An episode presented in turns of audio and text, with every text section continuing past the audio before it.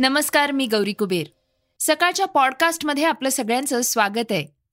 आजच्या पॉडकास्टमध्ये ऐकूयात यंदा एप्रिल महिन्यात गेल्या एकशे वीस वर्षातलं उच्चांकी तापमान. तसंच ऐकूयात बेस्ट बसेसविषयी आदित्य ठाकरेंनी नेमकी काय घोषणा केली आहे? का घटलीये नेटफ्लिक्सच्या सबस्क्रायबर्सची संख्या?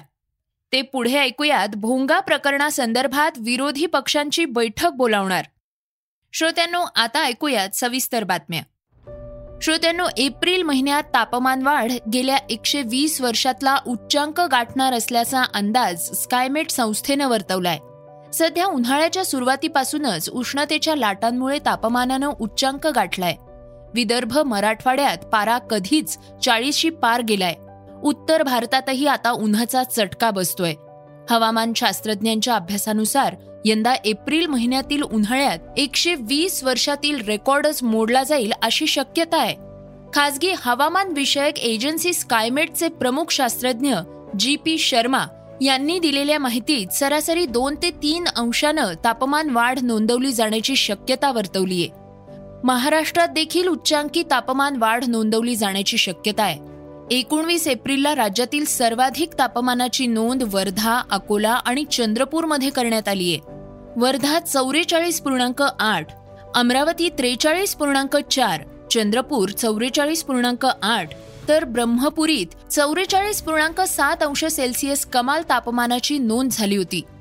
तर मराठवाड्यात परभणी इथं त्रेचाळीस पूर्णांक तीन अंश सेल्सिअस तापमान नोंदवलं गेलंय. श्रोत्यांनो आता बातमी आहे रोजगारासंदर्भातली. कोरोनानंतर रोजगारात सहा टक्क्यांनी वाढ झाल्याचं मॉन्स्टर एम्प्लॉयमेंट इंडेक्सच्या अहवालात समोर आलंय. कोरोनामुळे मोठ्या प्रमाणावर बेरोजगारी वाढली आहे. तसंच अर्थव्यवस्थेवर देखील त्याचा परिणाम झालाय. मात्र आता ही परिस्थिती नक्कीच बदलतीये. रोजगाराच्या संधी वाढल्या आहेत. अनेक कंपन्यांमध्ये जॉब्सची संख्या देखील वाढलीय. मार्च महिन्यात वार्षिक डेटाच्या आधारावर करण्यात आलेल्या अहवालात हे समोर आलंय. एमईआयनं तेरा शहरांमधील कंपन्यांच्या एम्प्लॉईज संदर्भातील डेटाचं विश्लेषण केलंय. यात मुंबई पहिल्या स्थानावर आहे. तर त्या पाठोपाठ कोइंबतूर देखील आघाडीवर आहे. कोरोना काळात अनेक जणांनी ओटीटी प्लॅटफॉर्मवर सिनेमा पाहण्याचा मनसोक्त आनंद लुटलाय. या काळात नेटफ्लिक्सच्या सबस्क्रायबर्सची संख्याही वाढली होती. मात्र कोरोनाची लाट संपताच नेट पॅकचे दरही अव्वाच्या सव्वा झाले आहेत. तसंच अनेक जण नेटफ्लिक्स शेअरिंगमध्ये वापरतायत याचा फटका नेटफ्लिक्सला बसला असून त्याच्या सबस्क्रायबर्सची संख्या बरीच घटली आहे नेटफ्लिक्सनं मागील शंभर दिवसात तब्बल दोन लाख सबस्क्रायबर्स गमावले आहेत. तसंच थिएटर सुरू झाल्यानं अनेक जण थिएटर्समध्ये जाऊन सिनेमाचा आस्वाद घेताना दिसत आहेत सबस्क्रायबर्सची संख्या रोडावल्याची नेटफ्लिक्सनं देखील कबुली दिली आहे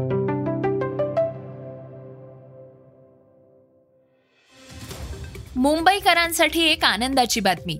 बेस्टमध्ये आता इलेक्ट्रिक बसेसचा समावेश होणार आहे. बेस्ट बसेस मुंबईकरांच्या जगण्यातला एक अविभाज्य घटक आहेत. आता ऑगस्ट महिन्याअखेरीस नऊशे इलेक्ट्रिक डबल डेकर बसेस बेस्टच्या ताफ्यात सज्ज असणार आहेत. अशी माहिती पर्यावरण मंत्री आदित्य ठाकरे यांनी दिली आहे. सध्याच्या घडीला दहा हजार बसेसची गरज आहे. या सर्व इलेक्ट्रिक असतील असंही त्यांनी सांगितलंय. तसंच आता बेस्टमध्ये तिकिटाऐवजी डिजिटल कार्ड आणण्यात आलंय. डिजिटल कार्ड रिचार्ज करून वापरता येणार आहे. याविषयी पत्रकारांना आदित्य ठाकरेंनी माहिती दिली आहे. आदित्य ठाकरे म्हणाले आत्ताच्या काळात आपण बघितलं असेल जेव्हा वाढते भाव आपण बघत आहोत तरी देखील बीएससीचे दर जे आहेत पाच रुपये पाच किलोमीटर. दहा रुपये दहा किलोमीटर पंधरा रुपये पंधरा किलोमीटर. आणि पंधरा किलोमीटरहून कितीही जास्ती पुढे जायचं असेल तरी पंधरा वीस रुपयात आपण जाऊ शकतो. जगात सर्वात स्वस्त आणि मस्त ही सेवा आहे. आपण बघत असाल की तीन हजार तीनशे सदतीस बसेसमध्ये तीनशे शहाऐंशी बसेस आपल्या इलेक्ट्रिक आहेत.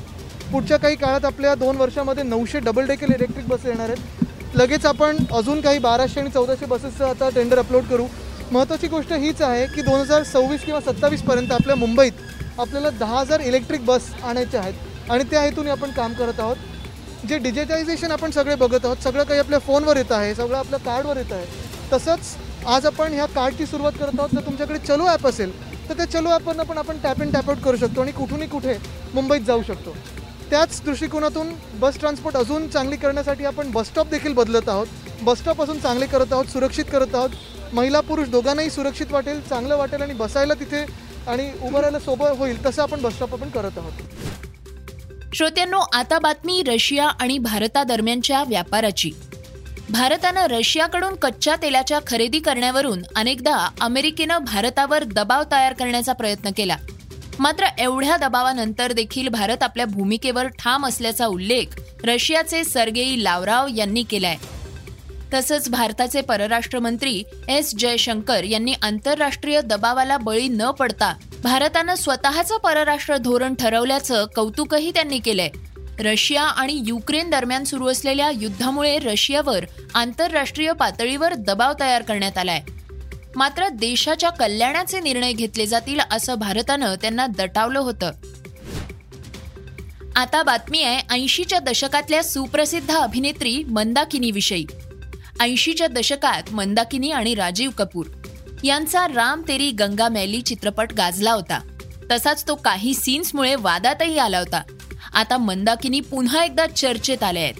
तब्बल सव्वीस वर्षानंतर एका म्युझिक व्हिडिओमध्ये त्या झळकणार आहेत.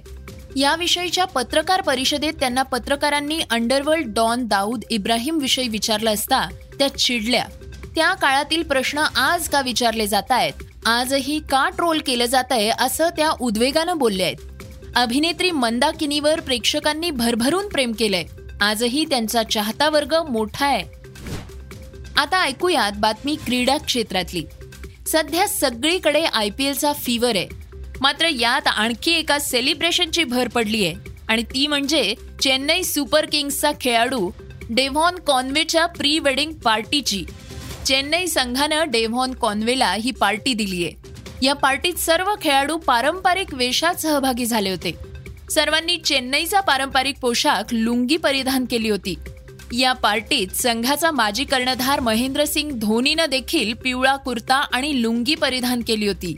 डेव्हॉन कॉनवे त्याच्या गर्लफ्रेंड किम वॉटसन सोबत लग्न करणार. आहे किम या पार्टीत व्हिडिओ कॉलद्वारे उपस्थित होती. सर्व खेळाडूंनी पार्टीत लुंगी डान्स देखील केलाय. श्रोत्यांनो पॉडकास्टमध्ये आता वेळ झाली आहे चर्चेतील बातमीची. राज ठाकरेंच्या मशिदीवरील भोंग्यांसंदर्भातल्या भूमिकेमुळे सध्या राज्यात तणावाचं वातावरण आहे. याविषयी पोलीस महासंचालक आणि पोलीस आयुक्तांशी चर्चा झाल्याचं दिलीप वळसे पाटलांनी सांगितलंय. तसंच भोंगा प्रकरणासंदर्भात सर्व विरोधी पक्षाच्या नेत्यांची बैठक बोलावणार असल्याची माहितीही त्यांनी दिली आहे गृहमंत्री म्हणाले सुप्रीम कोर्टाचं जे जजमेंट आहे हे जजमेंट दोन हजार पाचचं जजमेंट आहे. दोन हजार पाचच्या जजमेंटच्या नंतर दोन हजार पंधरा साली राज्य सरकारने काही जी आर काढलेले आहे. दोन हजार सतरा साली राज्य सरकारने काही जी आर काढलेले आहेत आणि त्या जी आरमध्ये अशा प्रकारची लाऊडस्पीकरच्या परवानगीच्या संदर्भातली जी पद्धत आहे ती पद्धत ठरवून दिलेली आहे. त्यामुळं त्याची अंमलबजावणी करण्याच्या संदर्भामध्ये सूचना या संबंधितांना देण्यात येतील. परंतु या संदर्भातला अंतिम निर्णय घेण्यापूर्वी मी राज्यातल्या सर्व प्रमुख विरोधी पक्षाच्या नेत्यांची बैठक बोलून त्यांच्याशी याबाबत चर्चा करणार आहे. तर शिवसेनेचे नेते संजय राऊत यांनी शिवसेनेनं मुस्लिम संदर्भातील प्रश्न नेहमीच चर्चेनं सोडवल्याचं म्हटलंय. याविषयी बोलताना त्यांनी दिवंगत शिवसेना प्रमुख बाळासाहेब ठाकरेंनी मुंबईत रस्त्यावर पडली जाणाऱ्या नमाजबद्दल तोडगा काढल्याची आठवण सांगितलीय. एकोणीसशे पंच्याण्णवमध्ये मुंबईत मोठी समस्या होती. मात्र शिवसेना प्रमुख बाळासाहेब ठाकरेंनी मुंबईतील मौलवींशी चर्चा करून त्यावर तोडगा काढला होता. पंतप्रधानांनी भोंग्या संदर्भात राष्ट्रीय धोरण निश्चित करावं असं आवाहन शिवसेना नेते संजय राऊत यांनी केलंय. तसंच भोंग्यांसाठी आणि गोवंश हत्याबंदी या संदर्भात समान धोरण लागू करण्याबाबतचा उल्लेख केलाय. संजय राऊत म्हणाले शिवसेना प्रमुखांनी सातत्यानं अनेक प्रश्न जे आहेत मुस्लिमांसंदर्भातले हे चर्चेतून सोडवलेले आहे नक्कीच त्याने एक कठोर भूमिका आक्रमक भूमिका घेतली. जसं रस्त्यावरील नमाज. रस्त्यावरील नमाज ही त्या काळामध्ये एकोणीसशे पंच्याऐंशी नंतर या मुंबईतली एक मोठी समस्या होती. रस्त्यावर ट्रॅफिक लोकांना त्रास असे अनेक विषय होते. आणि बाळासाहेबांनी तेव्हा एक आव्हान दिलं होतं की रस्त्यावरचे नमाज बंद करा. मशिदीवरचे भोंगे उतरवा बंद करा. ही भूमिका बाळासाहेबांची होती शिवसेना प्रमुखांची. पण नुसती भूमिका घेऊन ते थांबले नाहीत. त्याच्यावर त्यांनी एक तोड काढली. जेव्हा महाराष्ट्रामध्ये शिवसेना भाजपाचं सरकार आलं युतीचं सरकार आलं प्रथम मनोहर जोशी मुख्यमंत्री आणि गोपीनाथराव मुंडे उपमुख्यमंत्री झाले. तेव्हा त्यांनी सर्व प्रमुख मुस्लिम मौलवींना आणि नेत्यांना बोलून सांगितलं की मुंबईतले रस्त्यावरील नमाज हे बंद झाले पाहिजेत. ते मी चालू देणार नाही. मी लोकांना वचन दिलं आहे तसं. तेव्हा शिवसेना प्रमुखांनी विचारलं की यासाठी काय केलं पाहिजे? तुम्ही रस्त्यावर का नमाज पडताय तेव्हा त्या मौलवींचं म्हणणं होतं की आमच्या मशिदींचा आकार फार लहान आहे. आम्हाला नमाज पडायला जागा नाही प्रार्थनेसाठी. उपाय काय? ते म्हटले की आम्हाला थोडी मशिदीची जागा वाढवण्यासंदर्भात एफ एस आय वाढवून द्या. म्हणजे आम्ही मशिदीची उंची थोडी वाढवू आणि नमाज रस्त्यावरती आमचे जे लोक पडतात ते पडणार नाही शिवसेना प्रमुखाने गोपीनाथराव मुंडे आणि मनोहर जोशी मुख्यमंत्री यांना बोलवून सांगितलं की रस्त्यावरचे नमाज बंद करायचे असतील तर ह्यांची जी भूमिका आहे यांची जी मागणी आहे त्याचा आपल्याला गांभीर्याने विचार करावा लागेल. आणि तो विचार झाला आणि मशिदींचा एफ एस आय त्यावेळेला वाढवून दिला आणि रस्त्यावरचे नमाज पूर्णपणे बंद झाले मुंबईतले. हे सत्य आहे. पण नुसतं भोंगे लावून गोंगाट करून चालत नाही. राज्यकर्त्याला राजकारण्याला त्यातून एक तोडगा काढावा लागतो. तो तोडगा काढण्याची हिंमत तेव्हा शिवसेनेमध्ये होती. हिंदू हृदय सम्राट बाळासाहेब ठाकरेंमध्ये होती. हे सुद्धा आपण समजून घेतलं पाहिजे. कारण बाळासाहेब हे स्वतःचे निर्णय स्वतः घेत होते. हिंदू हृदय सम्राट म्हणून. श्रोत्यांनो आपण ऐकत होतात सकाळचं पॉडकास्ट उद्या पुन्हा भेटूयात. धन्यवाद. रिसर्च आणि स्क्रिप्ट हलिमा बी कुरेशी. वाचा बघा आणि आता ऐका आणखी बातम्या. ई सकाळ डॉट कॉम वर. तुम्ही हा पॉडकास्ट ई सकाळच्या वेबसाईट आणि ऍप वर सुद्धा ऐकू शकता. विसरू नका या पॉडकास्टला आपल्या आवडीच्या पॉडकास्ट ऍप वर सबस्क्राईब किंवा फॉलो करायला.